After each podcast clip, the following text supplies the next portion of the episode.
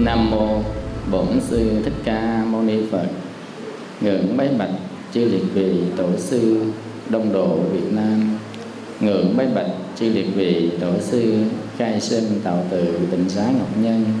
Kính bạch trên chư tôn thiền đức tăng ni. Kính thưa cùng toàn thể quý vị Phật tử thân mến.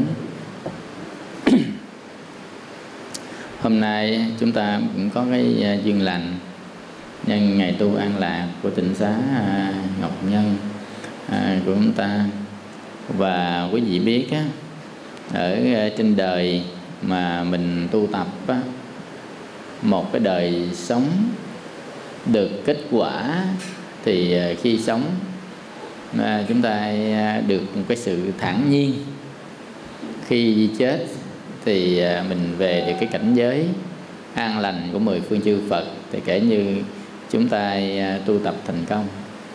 Mà mỗi khi chúng ta càng tu tập nhiều á, thì cái nghịch cảnh nó đến càng nhiều. Và nhằm khi cái nghịch cảnh đến á, chúng ta không có thản nhiên được. Nên á, con nhà Phật, Đức Phật nói trong Kinh Tứ Thập Nhị Chương á, một người con Phật có thể bệnh ở trong thân, nhưng mà không được phép bệnh ở trong tâm. Nếu ta là người con Phật. Nên vừa rồi có cô Phật tử ở quận 6, có người con trai duy nhất mà bị bệnh, thì bác sĩ nói là ung thư giai đoạn cuối. Thì cô mới gửi tin nhắn cho thầy, nói rằng thầy ơi, con có một đứa con trai duy nhất thôi, con sống á, là vì nó. Bây giờ bác sĩ chạy rồi, con sợ nó chịu không có lâu, nên con quyết định con đi trước nó. Con không nỡ nhìn thấy mà nó đi trước con, nên á, xin thầy làm đám cho con giùm con. Quý vị thấy không? Cũng là một Phật tử đó, người ta chịu không nổi, trước hoàn cảnh nó nghiệt quá. Có người con trai duy nhất thôi mà bị cái cảnh vậy đó, tức là bị bệnh ung thư giai đoạn cuối. Mà thấy càng ngày nó càng yếu sức đi, đã chịu không nổi. Còn có cái cô Phật tử ở dưới Long An á, một năm trời ngủ không được. Bữa hổm lên trên chùa rồi hút thuốc, xin thuốc ngủ. Vì lý do á, bà mẹ, hai mẹ con ăn cơm chiều xong cái ra, bà mẹ ngồi trên võng, con chải tóc. Chải tóc chải gục xuống luôn, đi luôn, chết. Đột quỵ, chịu không nổi. Còn ở ngoài quận nhất á, nhà có hai chồng với đứa con. Ông chồng tổng giám đốc, đánh tennis mới vô lao mặt, đột quỵ chết, 42 tuổi. Ở nhà nghỉ học rồi không ăn không ngủ, quý vị kéo dài cả tháng trời vậy đó. Mình tính đâu là muốn đi theo luôn. Còn ở dưới mà Tiền Giang, có hai mẹ con mà sống nhau từ nhỏ tới lớn. Ba thì cũng mất từ nhỏ. Cái bà mẹ ở với đứa con rất là thương yêu người mẹ của mình. Và biết đó, một ngày nào mẹ sẽ ra đi đó. Cô cũng dẫn mẹ đi quy y, cô cũng quy y tu hành dữ lắm quý vị. Nhưng mà tới bà mẹ hồi năm rồi đi quy y đó, rồi xong bà mẹ mất. Thì người con á quý vị, buồn, buồn đến nỗi mà xác xơ luôn. Bữa hổm gặp lại giật mình luôn. Tức là cổ đâu 40 tuổi mà gặp lại dường như là 60 gì đó. Trải qua có 5-6 tháng thôi, tóc bạc hết trơn, rồi có mặt nhăn, rồi hai mắt thụt vô hết. Nó buồn quá, mẹ nhớ mẹ, ban đêm nó nhớ mẹ, không vượt qua nổi hoàn cảnh. Nên con người mình đâu có gì, chứ cái nghịch cảnh mà mình có thể thản nhiên được, thì cái đó mới đạt tới cái trạng thái tu tập của người tu tập, an nhiên tự tại trước bất kỳ cái gì xảy ra. Thì nó phải có cái phương pháp, nó phải có cái pháp tu, phải có pháp quán chiếu, chứ không phải là tự nhiên mà mình an nhiên tự tại được đâu. Dầu cho gió thoảng mây bay, mình là mình, cảnh là cảnh, nhân là nhân, duyên là duyên, nghiệp là nghiệp, quả là quả. Mình là mình, không ai thương mình bằng chính mình hết á. Thương cỡ nào thương cũng không có bệnh thế đâu, thương cỡ nào thương cũng không có chết thế đâu. Mà mình á chịu lấy hậu quả của cái nhân mình gieo, nên nhập cái quả báo ngày hôm nay. Chứ không phải là tự nhiên mà nó sanh ra cái hoàn cảnh nghịch cảnh cho cuộc đời mình. Nghịch cảnh đó là chính là đứa con của nghiệp ác mà mình đã gây ra từ trong kiếp trước đó. Nên tới bây giờ mình tỉnh giấc Nam Kha rồi, nên con của nhà Phật lấy trí tuệ làm sự nghiệp, lấy trí tuệ quán sát soi thấu soi chiếu tới tận cùng của các ngõ ngách của cuộc đời. Do đó mình mới có thể thản nhiên được. Một người mà có thể thản nhiên được trước các cái nghịch cảnh đó quý vị, là người đó tu dữ lắm, quán xét dữ lắm, làm phước dữ lắm, người ta mới thản nhiên ra nổi nghịch cảnh. Chứ không thôi á, là nghịch cảnh tới chịu không có nổi. Cô Phật tử năm 4 tuổi, ngon lành luôn, đẹp như hoa hậu. Con gái bên Mỹ á, mới lại rủ qua bển chơi, cái đi khám sức khỏe, ung thư gan giai đoạn chót.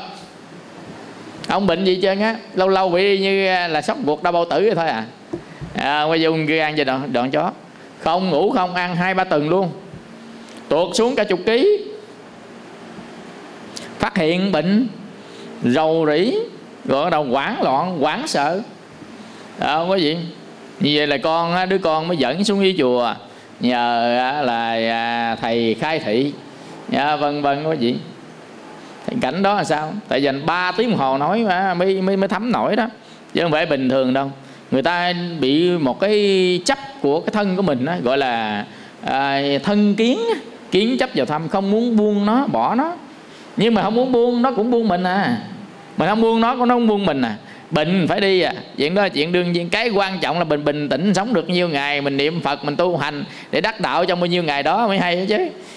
Quý vị, cái chuyện đó là chuyện phải chấp nhận thôi. Một ngày nào đó mình phải chấp nhận sự thật thôi. Đó là sự thật, đó là chân lý, đó là sự thật của sanh, của lão, của bệnh, của tử. Đó là sự thật mà ở trong cuộc đời này. Tại sao đến với người ta mà lại không đến với mình? Nó phải đến chứ, một ngày nào đó đến mình chứ. Chuyện đó chuyện đương nhiên thôi. Đổ sụp hoàn toàn quý vị. Tới xin xuống chùa hút thuốc. Bây giờ cái bệnh tâm rất là nặng này, mình phải giải quyết cái tâm lý này mới uống thuốc được. Chứ dầu cho thuốc tiên giờ uống cũng không cứu được. Ở đây đâu, ăn không được, ngủ không được, thức sáng đêm trắng giờ mắt không mà. Đòi chết đòi sống, là khỏi cần đòi nó cũng chết nữa. Tại vì nó đã bệnh tới giai đoạn này. Mình bình tĩnh, mình ngồi mình quán chiếu lại nhân duyên. Có những người quý vị, người ta đâu có bệnh đâu, người ta cũng ra đi, người ta không biết được Phật Pháp. Còn bây giờ mình biết được Phật Pháp sau cái thời gian còn 1 ngày, 2 ngày, 5, 3 tháng mà bác sĩ nói là nếu mà vô quá chất thì có thể kéo dài được 1, 2, 3 năm gì đó. Thì khoảng thời gian đó mình ngồi mà mình tu coi ngon lành không. Như thầy của ông vua Ashoka là ông vua A Dục á, là ông Sa Di thôi. Ông đi khấn Cực Lạc vô trong cái vùng cấm địa, tức là vô địa ngục trần gian của vua A Dục, là khu vui chơi khi mà các cái tử tù đâm với nhau, chém nhau, đấu với nhau thì mua vui cho vua và quần thần. Ông mày Sa Di này nè, đi khất thực đi lụi cho trong đó, bị bắt vô luôn. Bắt đánh nhau, đâm chém chết nhau. Ông la tôi mới tu và tôi chưa đắc đạo chứ, tha tôi đi. Mà ông không tha, là vô đây không ai ra được hết, phải chết. Vậy là thôi tôi chưa đắc đạo cho tôi 7 ngày sau phải giết tôi. Mày cho tôi thi đấu cho chết chết, chứ còn giờ là cho tôi tu 7 ngày. Thì ông quan cai ngục chấp nhận cho tu 7 ngày. Như vậy thì người ta vô trong ngục, ta quán chiếu. Vì Sa Di này quán chiếu 7 ngày, tới hết cái đêm thứ 7 ngày thứ 8 đắc quả A-la-hán. Nên khi bắt lên chảo dầu nấu ông đó, ông nổi mặt dầu mà lửa cháy phần phần, ông nổi ông cười cho nó.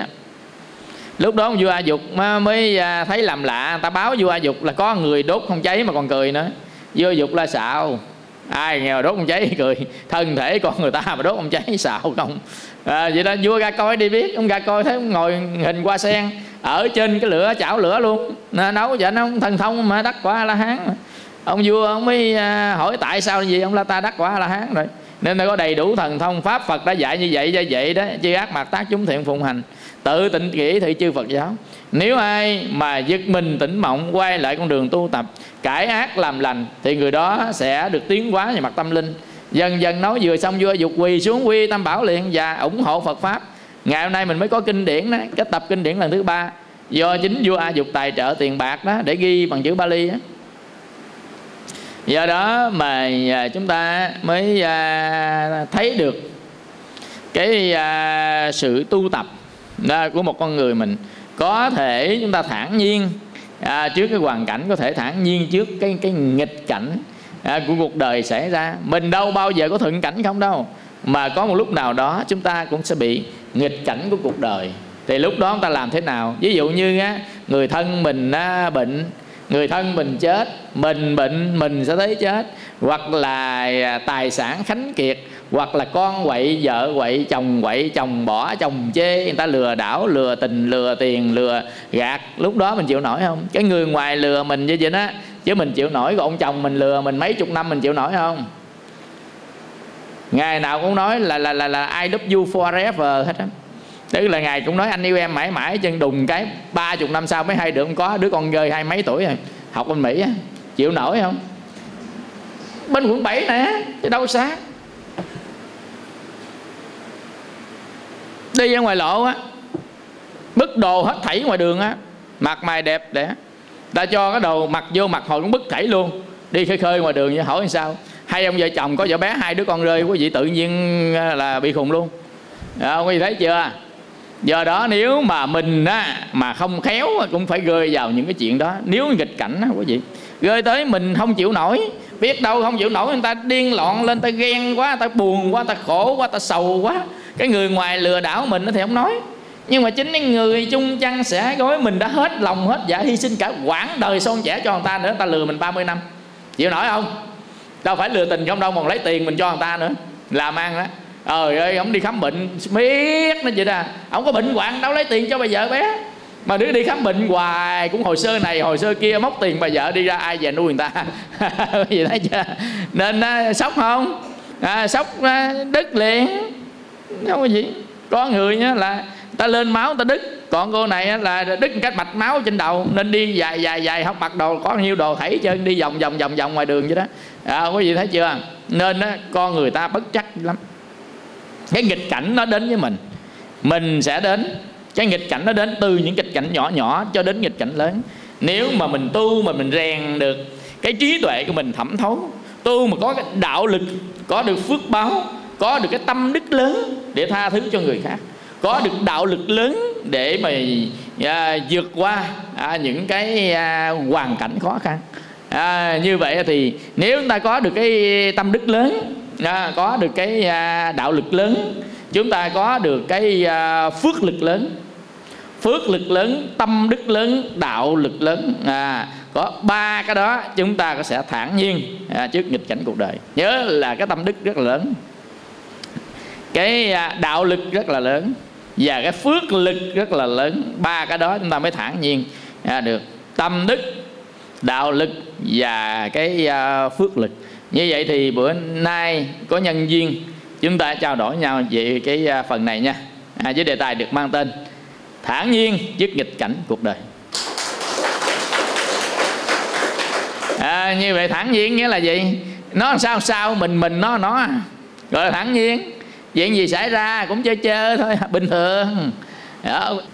Nên trong nhà thiền có cái câu tâm bình thường là đạo. Tâm bình thường là gì? Là tâm tự tại. Trong kinh Kim Cang Bát Nhã, Đức Phật dạy: quán tự tại Bồ Tát hành thâm Bát Nhã Ba La Mật Đa, thời chiếu kiến ngũ uẩn giai không, độ nhất thiết khổ ách. Đó, tâm tự tại là tâm bình thường, tâm bình thường hết khổ. Như vậy thì nghịch cảnh cuộc đời. Vậy nghịch cảnh là gì? Đó, cái gì? Thản nhiên là gì? Thản nhiên ta nói rồi, thản nhiên nghĩa làm tự tại trước tất cả cái gì xảy ra xung quanh mình, xảy ra đối với mình, xảy ra xung quanh mình, mà mình không có bị vui buồn hờn giận ghét ghen, không bị là té lên xỉu xuống đối với nó, gọi là thản nhiên. Có người ta thản nhiên là thanh thản và an nhiên, gọi là thản nhiên, mà đâu phải tự nhiên có thản nhiên đâu. Tu dữ lắm mà mới có thản nhiên à. Còn tu mà không lắm xỉu lên xỉu xuống á, giận lên giận xuống, xỉu lên xỉu xuống, sốc tới sốc lui quý vị, rồi mất ăn mất ngủ. Chính cái mà mình không thản nhiên này nha, bị stress đó, bị trầm cảm mình không hay. Nên người Việt kiều ở nước ngoài, nhất là người nữ, dịp trầm cảm nó thiệt rất nhiều. nhiều lắm luôn á. Tại sao? Áp lực của công việc, áp lực của tiền bạc, áp lực của gia đình bên đây, áp lực của gia đình bên chồng, áp lực của gia đình con cái ở tại Mỹ. Ở đây đi qua đâu có bạn bè chia sẻ, có mình ta dựa vào chồng vào con thôi. Con lớn lên nó đi ra riêng nó có bạn mới, chồng về Việt Nam có vợ bé, áp lực nợ phải trả xong rồi. Đó quý vị, không biết ngỏ cùng ai hết, mà gắng làm đầu tắt mặt tối mà trong cái nỗi buồn. Buồn không có con để chia sẻ, nó lớn lên 18 tuổi cái nó có vợ có chồng riêng á, qua ngoài nó có bồ có bịch nó ở riêng. Đó, không chia sẻ với mẹ nữa. Nó không hển vậy đó, phong tục tập quán. Còn có dựa vào ông chồng không à. Mà ông chồng về Việt Nam á, thấy mày gà móng đỏ đồ thích cái là rồi xong rồi. Đó, rồi đi theo luôn, bỏ vợ già. Nó không già, cho nên nói già người ta buồn. Bỏ vợ không già. Vậy đi cho người ta buồn. Gõ đâu căng thẳng trầm cảm, tội nghiệp lắm, trầm cảm không ngủ. Đầu tiên không ngủ, nhức đầu, máu dồn lên trên não không được, nhức đầu chóng mặt. Không có gì không ngủ, lăn qua lộn lại, rồi mà phải vẫn đi làm. Rồi là từ từ tới trầm cảm. Trầm cảm là cái giai đoạn nó dùng cái dây thần kinh luôn rồi. Giờ đã mất ngủ chán luôn, uống thuốc ngủ mới ngủ được. Và con người ta không chiếc sống, nó chán sống. Ngón tay này lấy kéo cắt bực rớt cũng không sợ nữa quý vị. Ta trầm cảm vậy đó, bệnh mà.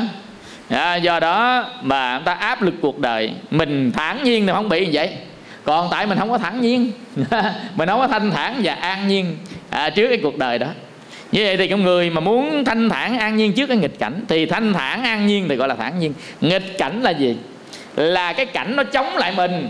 Mình đi xuôi đây nè, chống đánh xuôi kèn thổi ngược, tất nhiên là ngược lại với cái mong muốn của chính mình, gọi là nghịch cảnh. Mình mong gì? Mình mong mình sống hoài phải không? Nhưng mà đâu có sống hoài đâu là nghịch cảnh không? Mình mong mình khỏe mạnh, nó bệnh hoài, nghịch cảnh không? Mình mong mình chồng chung thủy hoài, ổng dối mình đó, nghịch cảnh không? Biết ông Viên Lê Thị Riêng không? Biết không? Có cô đó gần nhà đó, cổ quản lý chồng, là trên thế gian này không ai quản lý bằng cổ chứ. Cưới về là quản lý, không cho rời nửa bước, không cho rời nửa bước. Như vậy mà có 2 đứa con rơi, quý vị tin không? Chỉ có nửa tiếng đồng hồ tập thể dục buổi sáng thôi, cho tập thể dục cổ chạy không nổi. Trời, làm cái bụng nước lèo chạy không nổi, chứ phải chạy nổi phải chạy theo ông chồng rồi. Ông chồng là chạy sáng chạy marathon, chạy vòng công viên á quý vị. Bà vợ chạy đâu có nổi, nên phải buông ổng để em chạy thôi.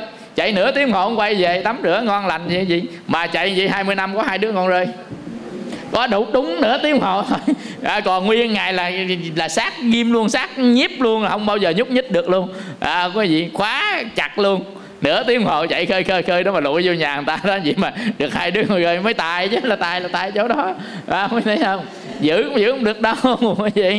Nên nghịch cảnh đó mới hay được cái xỉu lên xỉu xuống, không đi chùa, bỏ tu bỏ tụng kinh. Trời ơi, sao mấy 70 tuổi rồi chứ đâu còn gì nữa đâu. Giữ ổng đi, giữ ổng có được đâu mà giữ. Giữ trong tâm người ta thôi, chứ người ta ngồi nằm kế mình mà ta tưởng tượng bồ của người ta không cũng như không. Giữ làm gì? Tùy duyên đi. Quý vị, ổng theo mình chết đi ổng cũng đâu có theo đâu. Chết bữa trước qua sao không có vợ bé, vợ khác giờ á. Quý vị thấy mình tỉnh ngộ ra đi. Cái gì cũng do duyên, tùy duyên thôi à. Nên nghịch cảnh là cái cảnh nó xảy ra mà nó ngược lại với cái tâm hoài vọng hoài bão của mình. Mình muốn hạnh phúc mà tối ngày đau khổ không à. Mình muốn giàu tối ngày nó nghèo không à. Muốn con á, nó đàng hoàng tối ngày nó quậy không à. Mình muốn á, mọi người đều á, là nghe mình mà người ta cãi lên mình không à. Muốn á, cho mình sức khỏe mà nó càng ngày nó càng tệ tới à. Muốn mình thông minh mà càng ngày càng lú lẫn tới à. Muốn người ta chung thủy mà người ta là phản bội không à. Mình muốn là nhà mình yên ổn nhưng cuối cùng lục đục không vậy đó. Muốn đẹp rồi mình nhìn vô gương cái mình thấy giống hệt như ma nhát. Mình thấy chưa? Nên nó nghịch cảnh không mà nó xảy tới, từ từ nó xảy tới, từ từ nó tới, từng cái một nó tới, nó get in line là nó sắp hàng dài đó. Rồi là nó đến từng cái nghịch cảnh một. Nên người mà tu tập với cái gì, chúng ta phải tìm cách để chúng ta vượt qua được nghịch cảnh đó bằng cách đó là thản nhiên trước nghịch cảnh cuộc đời. Mà làm gì để có tâm thản nhiên đó không có gì? Chúng ta có 3 cái mà lớn. Thứ nhất là tâm đức lớn, thứ hai là đạo lực lớn, thứ ba là phước lực lớn. Có ba cái đó chúng ta sẽ thản nhiên trước những cái gì xảy ra nghịch cảnh cuộc đời. Còn thuận cảnh thôi, nó khỏe rồi, thuận cảnh cái gì cũng xui xui theo chứ. Muốn giàu có giàu, muốn tiền có tiền, muốn đẹp có đẹp, muốn ông chồng làm ô xin chạy theo ông hầu hạ mình cả đời luôn, vân vân. Như vậy thì cái đó là thuận cảnh thôi. Còn giờ nghịch cảnh, mình đang nói tới nghịch cảnh. Nghịch cảnh mới bị stress, mới bị trầm cảm mà. Còn người nào mà thấy nghịch cảnh mà không phải là nghịch cảnh thì người này có gì, họ có một cái đạo lực rất là lớn. Tại vì thấy nghịch cảnh mà không phải là nghịch cảnh là cái tâm đạo, họ có cái đạo lực, tức là xích tu đó, họ có trí tuệ. Cái người nào có trí tuệ lớn là có đạo lực lớn. Người nào có trí tuệ lớn là có đạo lực lớn. Trí tuệ lớn là gì? Là một người thấu hiểu các cái quy luật vận hành của vũ trụ. Cái người có trí tuệ lớn là cái người mà ít đi những cái phiền não của mình. Cái người có trí tuệ lớn là người hiểu được luật nhân quả, hiểu được nghiệp báo, hiểu được vận hành của luật vô thường trong vũ trụ này. Đó là một quy luật, đó là nhân, đó là quả, đó là duyên, đó là nghiệp, đó là quả báo. Đó không có gì, người có trí tuệ lớn. Mà người muốn có trí tuệ lớn đó là họ phải có sức tu lớn, tức là phải có cái đạo lực lớn. Nên có trí tuệ lớn là chắc chắn có đạo lực lớn. Mà muốn có trí tuệ lớn á, thì người ta phải tu tập để thẩm thấu, dùng tất cả các pháp quán ở vào trong đời sống này. Đáng lẽ cái đó gây áp lực cho mình, nhưng mà đó không cần gây áp lực cho mình gì cả. Ví dụ như ông chồng có vợ bé để gây áp lực cho mình, bị căng thẳng trầm cảm, nhưng mình biết đã hết thương rồi, duyên thôi, hết duyên rồi. Duyên hợp duyên tan, có duyên tới hết duyên đi. Ta còn thương thì người ta tới, hết thương người ta đi. Đó là chuyện quy luật bình thường. Nên người mà có trí tuệ ta mới nhìn thấy cái thuyết nhân duyên, nhìn thấy ân quán nhân quả trả dây ở trong đó. Bây giờ ví dụ như người ta làm cho mình khổ, nhưng mà mình không khổ, ai làm gì mình? Ta làm cho mình khổ mà mình không khổ, ai làm gì mình? Như vậy mà mình không lại chọn con đường không khổ, mình lại chọn có con đường khổ. Tại sao? Là tại vì á quý vị, mình không có sửa cái tâm của mình để phù hợp với hoàn cảnh, mà mình muốn cho hoàn cảnh nó phù hợp với tâm mình, nó hợp nhất với tâm mình. Do đó mình bị cố chấp cái này. Ví dụ như mình có một cái quan điểm, bây giờ người ta làm quan điểm ngược lại mình, thì mình lấy cái quan điểm của mình á, mình xuôi theo quan điểm của họ thì nó không có sao hết á. Tại sao mình khăng phải là như vậy? Đó, thì có một cái quán bán, hai anh em, một người á thì bán á, là bàn bán mâm, kêu mâm, người thì không chịu, người là bán fast food, có nghĩa là lợi tính tiền trước rồi bưng ra, vậy nó dễ hơn. Hai người cứ gự nhau miết vậy đó quý vị. Nếu người nào người ta có trí tuệ, ta cho thử đi. Bây giờ ví dụ nha, không bán mâm, bây giờ bán fast food đi. Bán thời gian này thấy không có lợi thì tôi bán mâm. Ví dụ vậy đi, ta có nhẫn nhục, ta chờ đợi, ta trí tuệ, ta nhìn thấy tất cả những cái gì nó xảy ra, để mình lúc nào tiến, lúc nào lùi, lúc nào như thế đó. Cứ mình cứ khăng theo cái ý của mình, vậy là mình tiêu. Thực ra ở trên đời này không ai theo ý của mình hết á. Hoàn cảnh xảy ra không theo ý của mình, và trên đời người ta không theo ý của mình, mà người ta theo ý của nghiệp. Cái hoàn cảnh xung quanh đó là do nhân quả chung mà nó tới đó. Ví dụ như ở đây mình chịu một cái ô nhiễm môi trường, thì mình đã gieo cái nhân ô nhiễm môi trường kiếp trước đó. Mình đã từng làm ô nhiễm cho ta ở đâu đó, bây giờ mình mới lãnh cái này nè. Chứ không phải là tự nhiên mà mình sanh ra chỗ ô nhiễm đâu. Mình sanh ra cái chỗ mà y tế không tốt là mình đã tạo cái nhân duyên gì sát sanh trong kiếp trước đó. Nên mình sanh ra nơi đây là y tế bệnh viện gì không có tốt.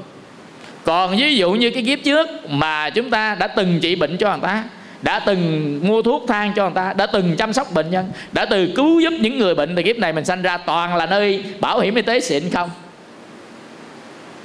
Ghép tim ghép không được lắm. Như vậy là nhân quả hết đó. Nên khi người ta có trí tuệ, ta biết được cái luật nhân quả. Cái quả báo ngày hôm nay là do nhân chúng ta gieo ngày hôm qua. Và cái hoàn cảnh hôm nay chúng ta đang ở hiện diện đây là do cái nhân quả chung của tất cả chúng sanh ở đó cộng lại. Và cái gì đến với mình không phải tự nhiên nó đến, mà là do duyên. Đủ duyên nó đến, không đủ duyên làm gì đến với mình. Nên mình là tại sao lại đến với tôi, không đến với người khác? Tại vì mình đủ duyên mà người khác chưa đủ duyên, không đủ duyên. Sao tại sao mà chửi tôi không chửi mấy khác? Tại vì mình đủ duyên ta chửi, người khác chưa đủ duyên chửi lấy chửi. À, nên những người có trí tuệ không nhìn thẩm xấu vô đó. Vậy thì cái duyên của mình đã tới rồi, thì mình phải trả thôi. Chứ làm sao giờ không lẽ nha, mày gieo rồi giờ trốn hả? Trốn nợ hả?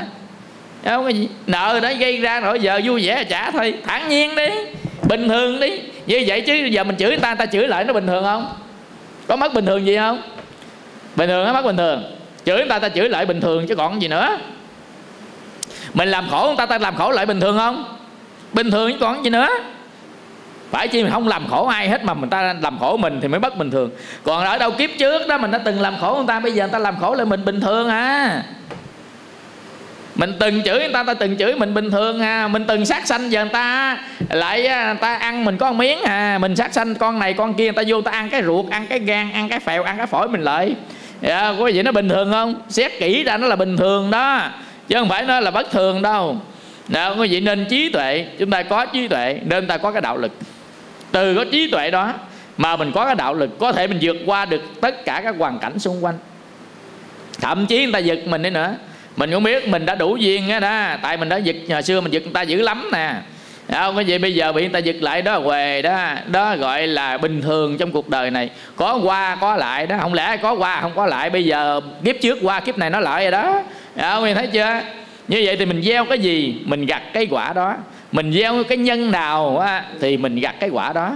Mình là gieo cái trái ớt thì mình gặt cái trái ớt, trái cà gặt trái cà. Trong nhân quả đã nói điều đó. Có nghĩa là chúng ta gieo cái sự cảm nhận cho thế gian xung quanh cái gì thì chúng ta cũng bị trả lại cái sự cảm nhận y như vậy.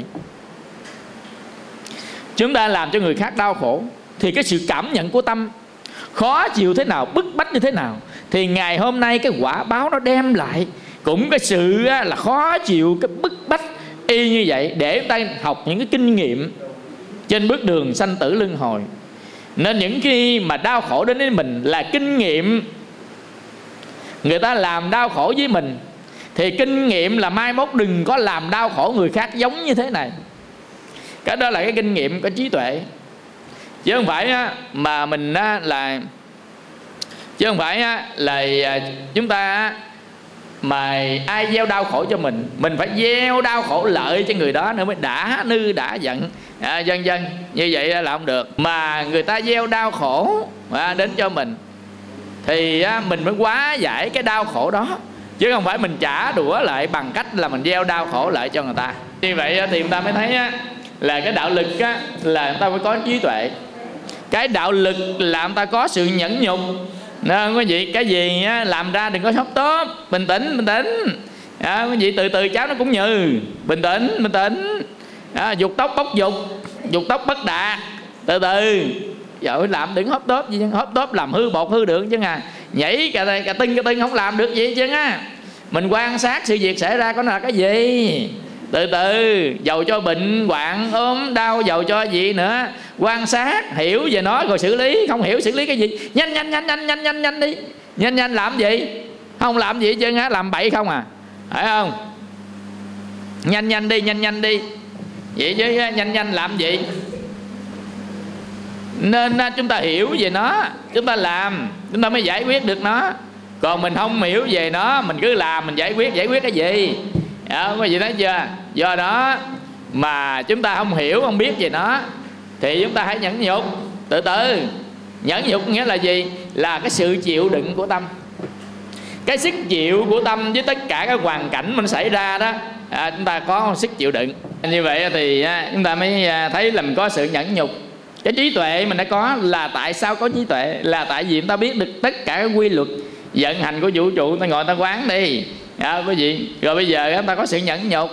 Nhẫn bao nhiêu nghiệp chướng quan gia đều tiêu hết. Nhịn thì ngàn tay muôn họa cũng không còn. Nín thì thiên đàng mở ra trước mắt. Thôi Niết Bàn ở sát bên.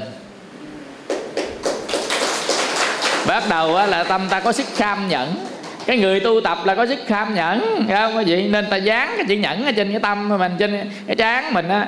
Chữ nhẫn á là cái chữ đau gạch một cái, không bây giờ chữ nhẫn mình quạo lên, mình cầm dao người ta, cái chữ đau rồi gạch một cái là cắt đứt cái dao đó đó. tức là chữ nhẫn đó quý vị. Nên cái từ tượng hình của cái tiếng Hán á, chữ Hán á, là chữ đao, là cái dao đó, có gạch dưới một cái là thành chữ nhẫn. Quý vị có bộ tâm như nè, như vậy á, cái dao mà nó sắn vô trong tim, gạch một cái, đứt cái dao sắn tim thành chữ nhẫn.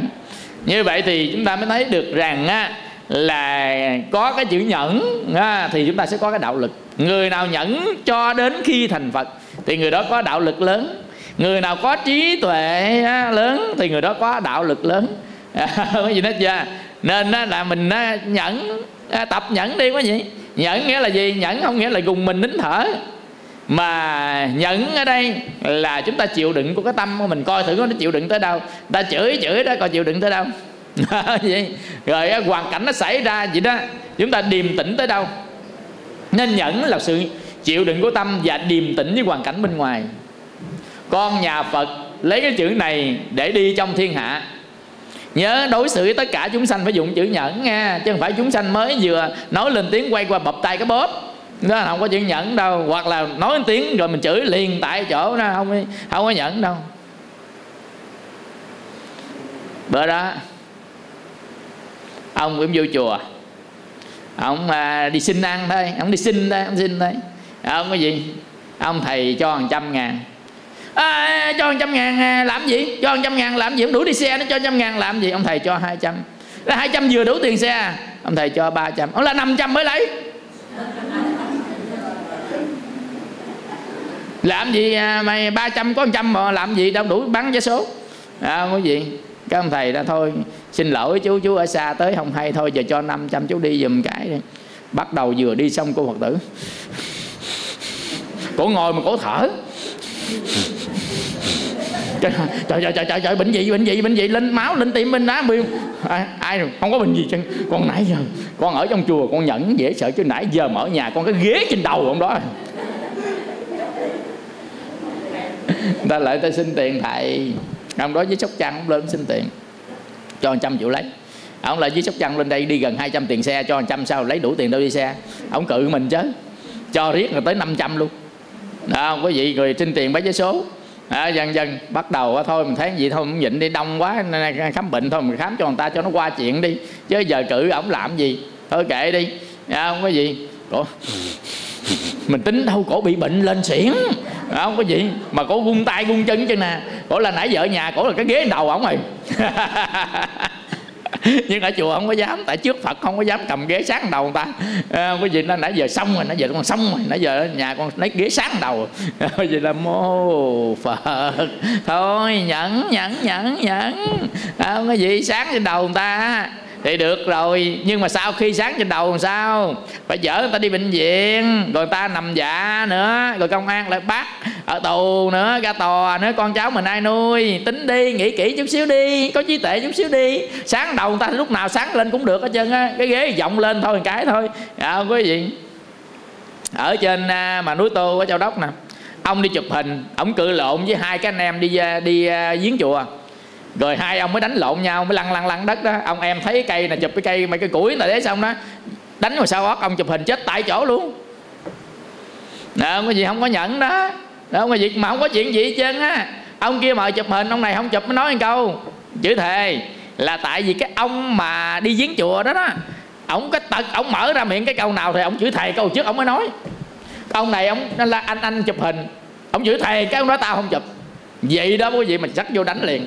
Nhưng mà ông không có ý gì chân á, cái ông mà chữ thề ông không có ý, cái miệng ông quen, tức là ông quen cái chữ thề. Quý vị thấy cái chữ thề nguy hiểm không? Ông quen chữ thề thì ông nói ai nói má ông cũng vậy nữa, tại vì ông cái câu đó ông điềm vậy đó, ở ngoài trước vậy đó mà bỏ không được.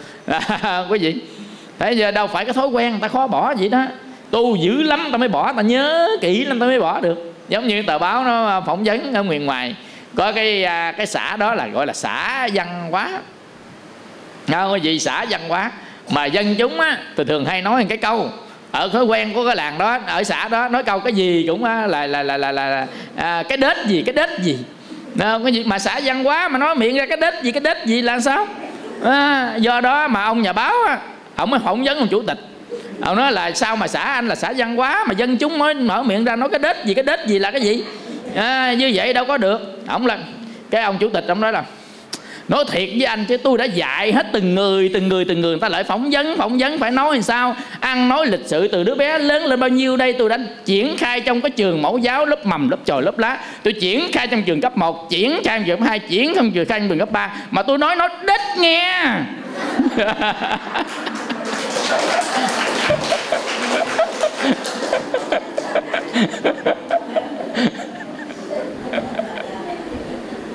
Triển khai hết mà nói nó đích nghe, rồi xong luôn, chủ tịch xong luôn.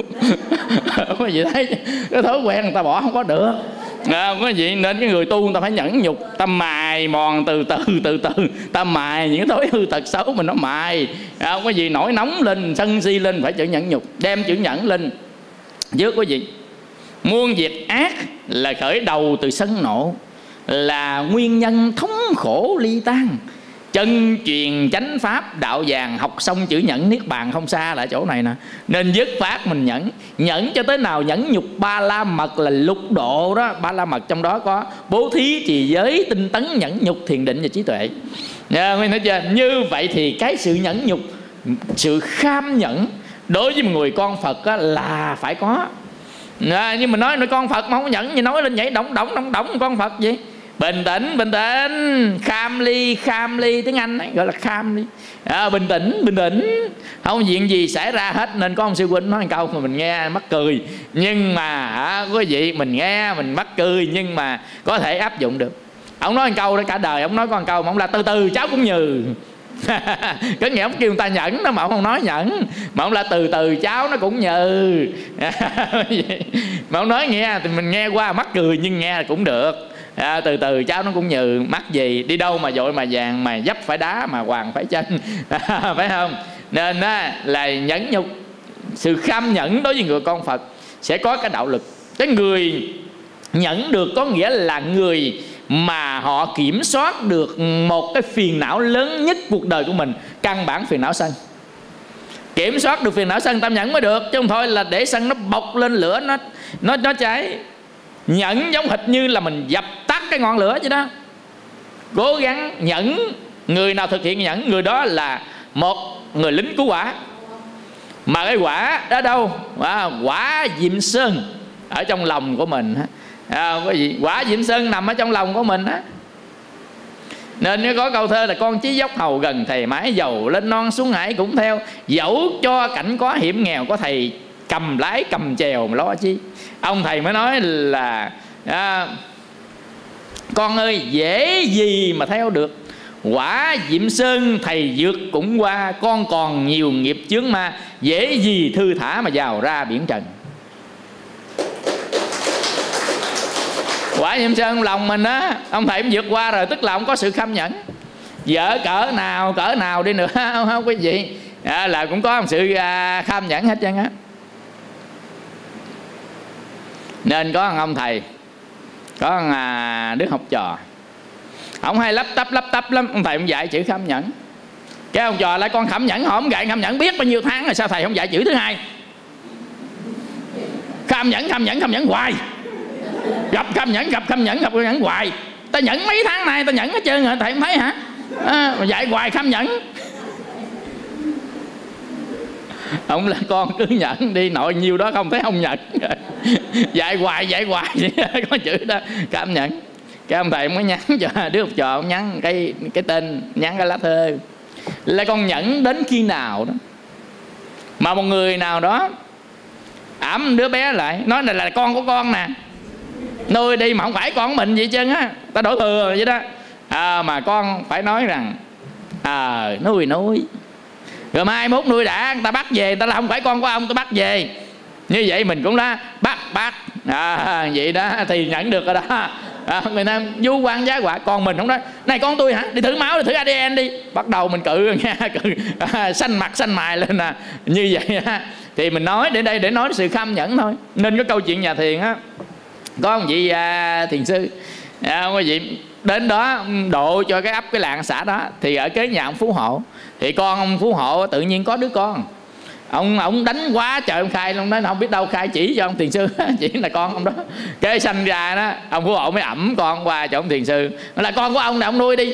Ông thiền sư là vậy sao? Bắt đầu ông lấy ông nuôi đi xin sữa dài. Người ta chửi vô mặt, người ta xù, người ta xì, ông cũng bình tĩnh, bình thường ha. Người ta nhẫn, người ta kham nhẫn mà. Nuôi đứa bé ú nu với 3 năm trời, gạo cái chỏm nói chọt chạc chọt, siêu phụ ha. Chạy tới chạy lui nha. Bữa nào lên á là tụng kinh, ôm chuông ôm mỏ chạy ra lẩm đẩm chứ. Với cô mẹ nó chịu không nổi, tức là nói quan cho ông thầy chịu không nổi, mới nói với cha thú thật cha không phải đâu ba, là thằng Dữ Châu nhà mình đó ba. Rồi xong rồi ông già làm cây làm lễ rồi qua ông thầy quỳ xuống, con lại sư à, cái này không phải con của sư, cái này là con của con Dữ Châu thôi, con bắt con nhỏ về nghe sư. Ông nói vậy sao, rồi bắt không có sao chứ, không có gì chứ, ai thảy nuôi à, rồi ai bắt không sao chứ, con bá tánh thảy vô chùa nuôi bá tánh bắt về vậy thôi à, vậy sao. Thấy người ta nhẫn tới cỡ đó đúng không vậy. Còn thôi mình là mình tung chưởng này, tôi có đâu gân cổ nổi lên, nhầm khi đứt gân máu giữa chừng chết nữa không có sự kham nhẫn. Nên con nhà Phật có sự cam nhẫn chừng nào thì đạo lực mạnh chừng đó. Mà tại sao chúng ta lại có sự cam nhẫn quý vị? Chúng ta cãi cũng chẳng được gì, bình tĩnh đi, tìm hướng giải quyết. Nhầm khi mình cãi hai người cũng cãi đôi co thôi, nó đổ ràng đóng thôi chứ không có gì chứ. Chửi lộn nhau thôi, khẩu nghiệp, rồi tâm ác với nhau sanh ra ý nghiệp, rồi đánh nhau sanh ra thân nghiệp thôi, chứ không làm được gì chứ á. Không có gì. Chị ở dưới Bạc Liêu đó, con của ông này đi học đánh con ông kia, con ông kia kéo anh em nó quýnh lại ông này sưng mặt sưng mày. Ông này về mét mẹ của mình đó quý vị, mẹ mới kêu anh em qua xử bên kia, chết 3 mạng. Chỉ hai nhỏ đánh lộn mà mình đã sai hoàn toàn. Ông này nè, ổng giàu, ổng ỷ quý vị, ổng quýnh người ta trước, người ta mới kêu anh em quýnh lại ổng đó, rồi ổng về ổng mới nói người ta đánh ổng, chứ ổng đâu có nói khúc đầu ổng đánh người ta trước đâu. Bà mẹ mới kêu á là vòng đi lại xử nhà người ta đó, không có gì. Hai bên xử hai bên, mà ở bên kia á thì chết 2 người, bên đây cũng chết 3 người, rồi ở tù hết 2 bên. Không có gì, còn tan nhà nát cửa chứ. Nhà có người chết, nhà có người ở tù thì còn gì nữa mà không tan nhà không nát cửa. Quý thấy không? Không có sự kham nhẫn. Kham nhẫn đi, từ từ hỏi sao, ai đánh mày, tại sao đánh, vân vân. Rồi mình dẫn nó qua bển, kêu ra đi, người lớn ngồi nói chuyện đi, tại sao đánh, giải trình đi, vân vân. Như vậy đánh sưng mặt đây tính sao đây, vân vân. Như vậy thì có đâu người này giải người kia giải, mình mới biết câu chuyện từ đầu nó ra làm sao, mình có hướng giải quyết. Nếu cần pháp lực thì mình cho pháp lực vô quyết, nếu cần gia đình với nhau thì gia đình với nhau. Quý vị, ta có sự kham nhẫn. Còn đằng này dắt dao đi, thấy con mình sưng mặt dắt dao đi xử vậy, xử 2 mạng người ta cũng đánh lại chết mạng. Như vậy hai bên đều có chết, đều có tổn thất và đều có ở tù, rồi tan nhà nát cửa hết 2 bên. Còn con cháu mình nó sống làm sao, đang lúc ăn học đàng hoàng nó sống làm sao quý vị? Mình một cái hành động mà chúng ta không nghĩ tới cái chuyện ngày mai. Nên trong cái bài học ngàn vàng nó giúp cho cái bài học kham nhẫn. Bài học ngàn vàng đó là ông vua đó, đâu quý vị, ông mua tới 1000 lượng vàng. Cái bài học đó đó là nói lên cái câu, chỉ một câu nói thôi, làm việc gì cũng phải nghĩ tới hậu quả của nó. Nhiều thời đó mộng vua cứu được quốc gia của mình, chúng ta search trên Google, mình xem lại cái câu chuyện bài học 1000 vàng trong Phật giáo, để chúng ta mới thấy làm việc gì sau đó là cái gì. Tức là sau đó là cái gì, có nghĩa là chúng ta xem nhân quả của nó, hậu quả của nó, tức là sau đó là cái gì. Bây giờ mình cầm dao mình đâm người ta được đi, là sau đó là cái gì. Bởi vì bữa trước á, có một cái anh Phật tử này, trẻ 20 mấy tuổi này, mới ra trường đại học thôi, mới hùng với người bạn 500 triệu cái gì đó, hùng với người bạn. 2 ông hùng làm ăn, 3 ông bệnh, ông đi về ở ngoài Quảng Nam nuôi ba. Có hàng tháng 2 tháng đi vô mà ông bạn đây rút tiền đi mất tiêu sạch nhách trơn rồi, rút không còn bạc nào, chuyện làm ăn chung á không còn bạc, theo trốn. Bắt đầu người ta có tài sản có nhiêu đó không quý vị, mà không có vợ rồi đó, ông nói ông lấy dao ông đi kiếm ông kia ông xử, kiếm ông bạn ông xử đó. Bà vợ sợ là gây án mạng, bà vợ mới lại mày điện cho thầy trước là thầy cứu chồng con có, chứ giờ ông đi tiệm kia ông xử gây án mạng kiểu này thì sao. Rồi là có 500 triệu thôi. Giờ đó dẫn ông mà chồng đi xuống chùa, thấy mắt ông lườm. Ông là tới bây giờ con chỉ nghĩ là con tìm cách nào con xử nó thôi, chứ con trong cuộc đời này con không có ý nghĩ nào khác hơn nữa hết trơn á. Bạn bè nó làm vậy này nó tức tối dữ lắm á. Vậy là thầy là bình tĩnh à, từ từ bình tĩnh, không có gì hết trơn á. Xử nó để làm gì cho nó chết, phải không? Xử nó để làm gì cho nó chết? Khỏi cần giết, từ từ nó cũng chết, không lẽ ai sống hoài. Ngồi canh đi, từ từ nó cũng chết à. Người ta già, người ta bệnh, người ta chết, từ từ chết mình khỏi tội. Mình canh đi, ngồi niệm Phật mình canh đi. Ở đây nè, mình cứ nhìn nó ngày đi, ngày lợi mình đeo theo đi. Đó, 7 tuổi mà 30 nó không chết thì 40 nó cũng chết, 40 nó không chết, 50 nó cũng chết, 50 không chết, 60 nó không chết, 60 không chết, 70 không chết. Không, cái mình đợi đi, nhẫn chút xíu, đợi tới 80 đi, 81, 82, 83 là cũng đi ha. Không có gì, tức là mình muốn giết cho nó đi. Nhưng mà nếu mình giết nó thì sao? Có lấy lại được tiền không? Cũng không lấy lại được tiền. Gây án mạng thì từ ở tù chung thân tới tử hình tùy việc ác hoặc ai thiện. Vậy thì vợ ai nuôi, con ai nuôi, còn cha mẹ mình sao, rồi dòng họ mình sao? Còn mình giết người ta, vì vợ con người ta sao, cha con người ta có tha cho mình không? Ta mới giật tiền mình đòi tiền lại thôi, chứ giữ gì mình giết người ta. Rồi người ta có tha cho mình không? Như vậy thì dòng họ người ta mới quán mình đây, người ta mới chặn đường con mình, chặn đường gia đình mình thì sao? Sao quan tương báo mà. Không kiếp này thì kiếp sau người ta đi theo mình, ta báo quán thì sao? Như là Chịu Thố với Ngộ Đạt Thiền Sư đó, quý vị thấy không? 11 kiếp còn đeo theo đó, mình thấy không? Còn bao nhiêu cái bệnh ung thư rồi dân dân đeo theo như vậy. Nên ở đi qua mà ở bên Texas nữa, có ông đó bị bệnh ung thư gan. Bà vợ, chính bà vợ kể luôn nè. Ông là bà không biết, hai người trong bụng tôi nói chuyện hoài. Bà vợ nói trời ơi ông mê tín dị đoan quá, vì con Phật mê tín dị đoan, ở đâu ông bụng nói chuyện. Mà tôi nói bà không tin. Như vậy thì mới vô quá chất rồi 1-2 năm là ông yếu sức rồi. Bà vợ mới nghỉ ở nhà, bác sĩ báo là đo huyết áp ông này là nó kẹp rồi. Do đó ông sống không bao lâu đâu. Nên là ở riêng với ổng đi. Thì bà vợ quyết xin về nghỉ việc 1 tháng trời để ở với ông chồng trước khi chết, để có tình có nghĩa trước khi chết. Thì bà ngồi đây với thiêu tranh Phật á. Ông chồng nằm sát bên đây nè. Bởi nghe hai cái tiếng người, một tiếng người đàn ông, người đàn bà xù xì nói chuyện với nhau. Quay ra ông thấy ai chứ? Là ông nãy giờ ông có nói chuyện không ông? Ông là nãy giờ tôi đâu nói chuyện gì, ai nói chuyện tôi nghe tiếng nào không bà? Trong bụng tôi nói đó, mà tôi nói bà hoài bà không tin. Hỏi gì chứ nó nói cái gì ông nghe được không? Là nghe sao không nghe, nói gì tôi nghe chứ. Hỏi ông nói gì chứ? Là có người đàn ông, người đàn bà, tôi không thấy mặt, nghe tiếng không à, trong bụng á, là trong ung thư gan á. Là cái người đàn bà năn nỉ người đàn ông là ông. Thôi bỏ đi ông ơi, người ta biết niệm Phật, người ta biết ăn chay, người ta quay con đường Phật Pháp, mình hành người ta vậy cũng đủ, ông ơi bỏ đi ông ơi. Ông là không, giết phạt, tôi là báo quán cho mới chết. Hồi xưa giết người ta, bây giờ phải đền mạng. Đâu có gì, bạn nghe vậy đó. Bạn nghe ông chồng nói thôi quý vị, mà mấy bữa sau ông chồng chết. Ông kia giết phạt, không bao giờ tha. Đâu có gì, thấy chưa? Nên bây giờ mình giết người ta coi, người ta đeo theo trên bước đường sanh tử luân hồi. Không có gì, cái đó cũng chuyện đương nhiên thôi, quan tương báo. Nên quan gia nên tháo, đừng nên cột. Là chỗ đó, giàu giận 9 xe 10 vàng, đem tâm Phật ra mình xử lý với đời. Đừng bao giờ đem cái tâm chúng sanh ra mà thù tạc vãng lai. Đó, chửi mình câu mình chửi lại câu, nó tát mình cát mình chửi lại cái, nó hại mình hại lại. Như vậy mình hại lại nó thì con cháu của người ta, dòng họ của người ta, bản thân cái hương linh của người ta có tha cho mình không? Có không? Không có gì. Rồi sau đó nó làm sao? Nên làm cái việc gì thì mình nghĩ tới hậu quả của nó.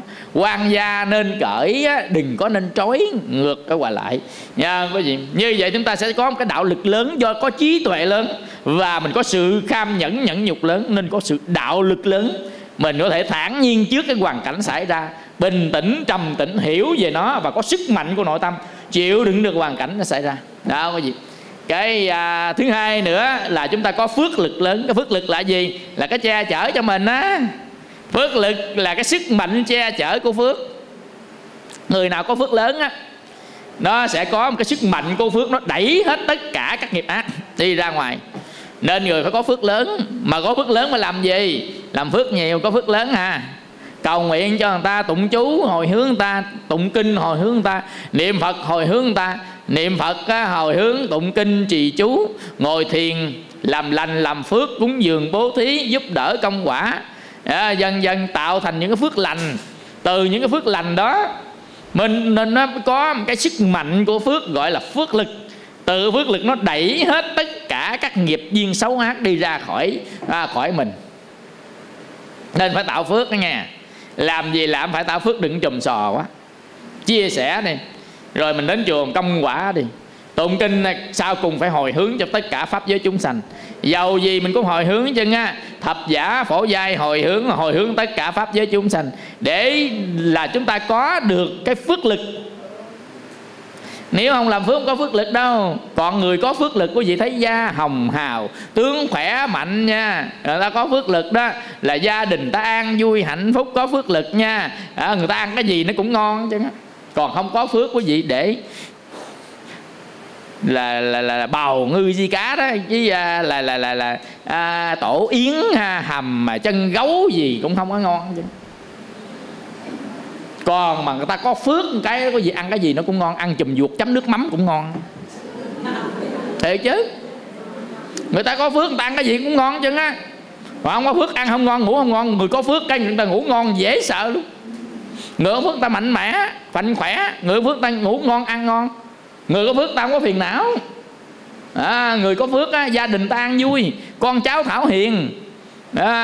Chồng á, thì vợ kêu đi riu riu.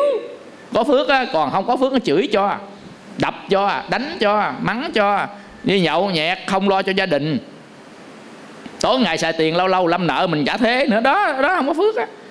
Nên chúng ta phải tạo phước, dầu nhỏ nhất gì đó cũng tạo, đừng làm tổn phước. Tổn phước là sao? Mình ăn xài nhiều quá, dư giả. Làm tổn phước là sao? Làm cho người ta khổ, người ta buồn. Tổn phước, tổn đức của mình. Dần dần nên cuối mình luôn luôn lúc nào cũng giúp đỡ người ta. Luôn luôn lúc nào mình cũng tìm cách mà mình làm lợi ích cho vô lượng chúng sanh. Và cuối cùng chúng ta có một cái tâm lực lớn. Tất nhiên là mình có một cái tâm đức lớn. Cái tâm đức là gì? Mà nó lớn là sao? Cái này mới là cái quan trọng. Người có tâm đức lớn đó quý vị, không bao giờ hại ai chứ. Người có tâm đức lớn không bao giờ nhỏ nhặt. Người có tâm đức lớn không bao giờ chùm sò. Người có tâm đức lớn á, luôn luôn lúc nào cũng tha thứ, cũng khoan dung, cũng khoan hồng, cũng độ lượng, đạo đức. Đã gọi là tâm đức lớn. Người có tâm đức lớn cỡ nào cũng tha chứ á. Giờ ông chồng có 8 vợ bé cũng tha, đừng nói một. Dầu cho lừa đảo mình cả đời cũng tha luôn. Chứ đừng nói thầy con thù chồng con cho tới chết, tới kiếp sau gặp đâu giết đó. Là gì dữ vậy, gì dữ vậy, gì dữ vậy. Trời ơi, ông làm cho con cay đắng chua cay cả đời luôn thầy ơi. Bắt đầu á, con hận ông hận dữ lắm, hận ông dữ lắm này nọ cái gì. Đó, người này không có tâm đức lớn rồi. Có tâm đức lớn á, mình quả báo ngày hôm nay do cái nhân mình gieo trong kiếp trước. Nên thôi, mình đau khổ như thế này thì đừng có làm cho người khác đau khổ như mình nữa. Nên không có trả thù ai, nó tha. Đức Phật dạy tha được thì tha đi, rộng lượng đi, khoan dung, tha thứ đi. Tâm đức lớn làm mới được. Còn mà nhỏ hẹp ra, mắc mớ từng câu nói, từng từ từng ngữ, bắt từng câu. Nội mày dọn cơm tao ăn, thái độ gì đó hả? Bắt chẹt từng ly từng tí. Cơm đây ai ăn được? Lật đổ. Thầy thấy ở dưới Cà Mau nè, dâu dọn cơm lên bàn, hất đổ nguyên mâm cơm xuống sàn luôn. Cơm cứ ngắt đây ăn. Biết ta ăn cơm mềm, ăn cơm cứ ngắt.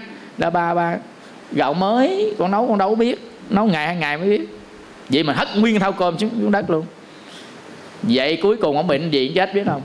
Ông bệnh xuất huyết bao tử mà chết đó. Không có gì, tính là cũng quả báo đó. Trời, hất nguyên mâm cơm đất. Thôi bây giờ á quý vị, nếu người ta có cái tâm đức lớn á thì nhắc nhở con cái. Rồi mình kêu nó nấu lại, hoặc đổ miếng nước vô hâm, bao tử ta ăn không ngon, vân vân. Người có tâm đức lớn mới sẵn sàng tha. Không có bắt đầu làm tình làm tội người ta.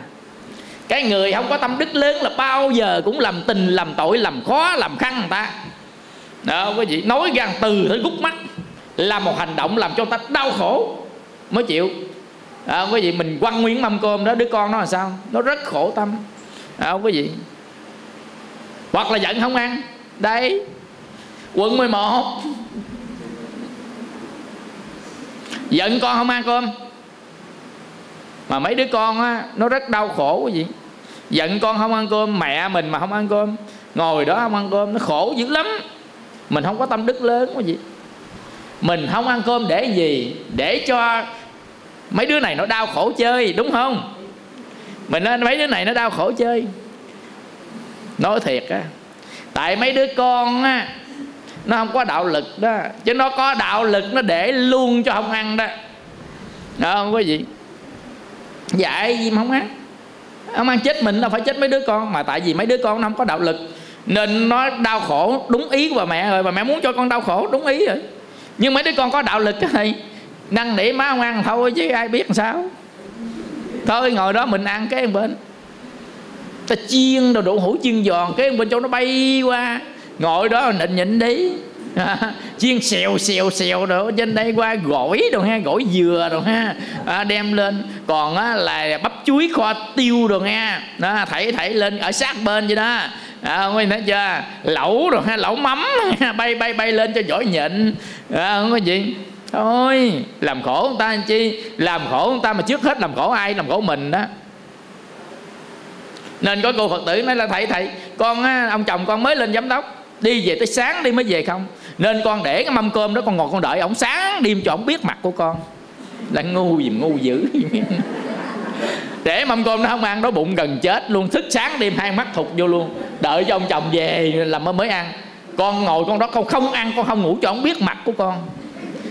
Muốn cho người ta đau khổ vì cái hành động của mình. Không có tâm đức lớn cái gì, thấy chưa? Bây giờ á, mình dẫu mình không có tâm đức lớn, mình cũng phải biết thương mình. Mình không thương mình ai thương mình? Còn con mình, còn gia đình của mình, còn ba má mình sanh ra thân này, tự nhiên đài nó không ăn không ngủ rồi, mấy bữa coi chừng nó chết à. Nếu muốn làm cho ông chồng khổ cũng dễ thôi, không có gì hết, chỉ cho một chiêu. Cứ ăn cứ ngủ đi, nhưng vẫn để mâm cơm đó, ăn mâm cơm khác cho no. Để mâm cơm đó, đó cứ ngủ đi, ổng về phải nhắn chuông kêu con ra mở. Rồi mình lồm cồm ngồi vậy, ngồi đây giả bộ gục ở đây nè. Từ cái giường nhảy ra, máy lạnh nhảy ra, ngồi gục lên gục xuống. Đó, kêu con ra mở, vậy là được rồi. Có ai đâu, giải quyết hết vấn đề. Mà mình ăn vẫn no, bụng vẫn ngủ đầy giấc, mà ông cũng về, ông vẫn đau khổ như chơi. Đúng không? Đó, ta chỉ chiêu cho. Chứ mắc gì mà ngồi sáng đêm hai mắt mà thâm quần gục và không ăn không uống. Bởi vì em, nên mình giận người ta là mình hại mình. Mình muốn người ta đau khổ mà trước hết mình đau khổ. Cái người nào mà càng muốn người ta đau khổ bấy nhiêu thì người đó càng đau khổ bấy nhiêu. Nhân quả đó. Mình muốn tao làm này cho mày khổ nè, thì người đó phải căng thẳng thần kinh, người đó phải rất đau khổ người ta mới làm vậy. Không có gì. Nên á, là trước hết mình á, là làm đau khổ cho người khác thì mình làm khổ bản thân mình trước. Nên con nhà Phật á, là người đó cái tâm đức không có lớn. Khi mà tâm đức lớn luôn luôn lúc nào cũng nghĩ cho người khác và tha cho người khác. Dầu cho giận 9 xe 10 vàng gì đi nữa, người ta cũng nhẫn nhục vượt qua và tha cho người đó. Nên người có tâm đức lớn bao giờ cũng nguyện trước bàn thờ Phật, nguyện lòng thương yêu tất cả chúng sanh, nguyện tha thứ khoan dung độ lượng cho tất cả chúng sanh, và nguyện cứu khổ vô lượng chúng sanh. Thương yêu, tha thứ, cứu khổ chúng sanh, ba đó cộng lại thành tâm đức lớn. Người thương yêu tất cả chúng sanh, người tha thứ cho tất cả chúng sanh, và người cứu khổ tất cả chúng sanh. Có ba đó chưa? Không có lên bàn Phật phát nguyện đi. Thương yêu chưa? Có tha thứ được không? Và có tâm cứu giúp người ta hay không? Nếu có ba cái đó chúng ta có tâm đức lớn. Mà người có tâm đức lớn á, thì là thản nhiên trước tất cả hoàn cảnh cuộc đời xảy ra. Nên về nhà tập thương yêu đi. Thương không nổi cũng thương nữa. Tại sao? Tại vì mỗi người đó, quý vị, làm cơ thể sống, chỉ cần đứt một cái mạch, chỉ cần hít hơi thở vô không được thôi, người ta sẽ vĩnh viễn khỏi cuộc đời này rồi. Khởi tâm thương yêu tất cả loài chúng sanh đi, cuộc sống lung linh lắm, sống động lắm quý vị. Nhưng mà nó vô thường lắm, ngắn ngủi lắm. Thương yêu đi. Giận hờn sân si chi người nào cũng vô họm chứ á. Nói thật đó. Con người đây phụ thuộc. Cộng dây nhỏ xíu trên não đứt cái cũng tiêu. Cộng dây chút xíu vô tim đứt cái cũng tiêu. Quý vị thấy không? Nó vô thường, nó nhỏ nhoi. Mạng sống con người nhịn hỡi tâm thương yêu đi. Thương yêu người, thương yêu tới vật, thương yêu tất cả các loài chúng sanh đi. Thương yêu. Và lỡ người ta có làm gì mình tha đi, lên trên bàn thờ Phật tha luôn. Nam mô thập phương thường trụ tam bảo, nam mô bổn sư Thích Ca Mâu Ni Phật, nam mô A Di Đà Phật. Con tên họ là gì đó, pháp danh là gì đó, hôm nay xin mười phương chư Phật đầy lòng từ bi gia hộ con có đủ lòng từ bi thương yêu tất cả pháp giới chúng sanh, và tha thứ cho muôn loại tất cả chúng sanh, từ loài hữu tình, từ loài vô tình, từ loài sống trên cạn, loài sống dưới nước, loài sống trên không, tất cả mọi loài trong tam giới là con đều thương yêu và tha thứ được. Nào quý vị, mình nguyện với mười phương chư Phật để mình tha cho người ta, mình thương yêu tha thứ. Và con nguyện từ đây về sau bất kỳ chúng sanh nào đau khổ nơi đâu, con nguyện đi đến đó cứu khổ chúng sanh. Nào quý vị, theo hạnh Quan Tham Bồ Tát, vậy có từ bi thương yêu và tha thứ, và có tâm rộng lớn cứu khổ cho vô lượng chúng sanh, không còn ích kỷ nữa, thì người này có tâm đức lớn. Và khi họ có tâm đức lớn rồi đó quý vị, thì họ rất là thản nhiên trước nghịch cảnh của cuộc đời. Khi họ có trí tuệ lớn, họ thản nhiên trước nghịch cảnh cuộc đời. Khi họ có sự nhẫn nhục lớn, họ có sự thản nhiên trước cái nghịch cảnh của cuộc đời xảy ra. Khi họ có phước lực lớn, thì họ thản nhiên trước nghịch cảnh xảy ra cuộc đời. Quý vị thấy chưa? Do đó mà mình tu tập, mình quán sát, từ từ chúng ta có được cái đạo lực của tâm, có được cái phước lực, có được cái tâm đức lớn, thì dầu cho cái gì xảy ra, nó nghịch cảnh tới cỡ nào đi nữa, chúng ta vẫn điềm tĩnh, vẫn bình tĩnh, vẫn thản nhiên. Nhìn mây trôi, nhìn hoa rơi, nhìn lá rụng. Ban đêm nhìn sao trời rơi, mắt nhìn trời thâm thẳm cao, xem thiếu vắng ánh sao nào. Gió thì theo gió, mây thì theo mây, nước chảy qua trôi, nước chảy vô tình qua trôi hữu ý. Trời đất bốn mùa xuân hạ thu đông, tất cả loài chúng sanh đang sống ở trên đời này cảm nhận thiên nhiên là của chung. Những giọt mưa, những giọt sương, những hột bụi, những cành lá, những chồi non, những chồi già, những lá rụng, lá rơi, ta cảm với cái thiên nhiên, với cái hoàn cảnh xung quanh mà thấy cái sự sống. Nó quý giá, nó quý cái chỗ nào? Tại vì nó rất ít nên nó quý, nó hiếm lắm. Thời gian thì vô tận nên thời gian thì không có quý, không có hiếm. Thời gian chung, còn thời gian của người ta riêng mới quý mới hiếm là sự sống. Thời gian riêng của mọi người là sự sống, thời gian chung là bất sanh bất diệt.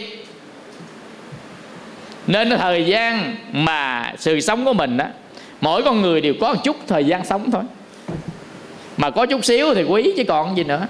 Mất đi rồi đâu có lấy lại được.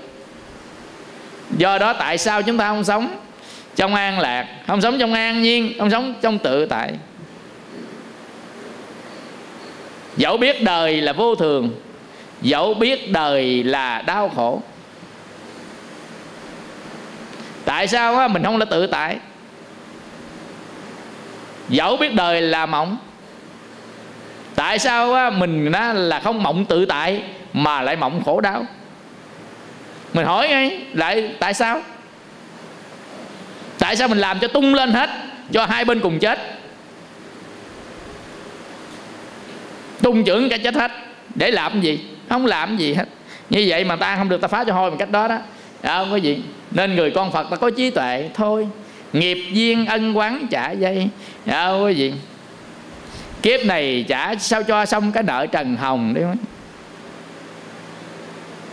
Tây Đài nguyện khắc tuổi tên, thiên thu vĩnh kiếp ở bên Phật ngài. Còn thế gian của tài danh lợi, làm nghiệp duyên dịu dợi mờ xa, trăm năm một kiếp ái hà, không tu kẻo trễ chắc là tù gông. Đời là khổ mênh mông cõi trượt, đò Tây Phương nước ngược tay chèo. Giờ này giống thiện ta gieo, ngày sau mới ra khỏi hiểm nghèo gian cơ. Đời là mộng là mơ chi nữa, hãy nhanh chân rời nhà lửa mau lên. Trường đời trường đạo gần bên, Vào trường thi gớt, tuổi tên đâu còn. Sao xứng đáng là con hồng lạc, để cho mưa đơn gió tạt trôi đi. Ta đây tu niệm để gì? Ta tu để giữ từ bi trong lòng. Trăm năm một kiếp trần hồng, trăm năm một kiếp tan bồng phù sinh. Đời là khổ linh đinh bể ái, sao không mau về chèo lái thiền từ. Tâm trần dữ dạ vô tư, thản nhiên nghịch cảnh cũng như bạc vàng. Hết giờ.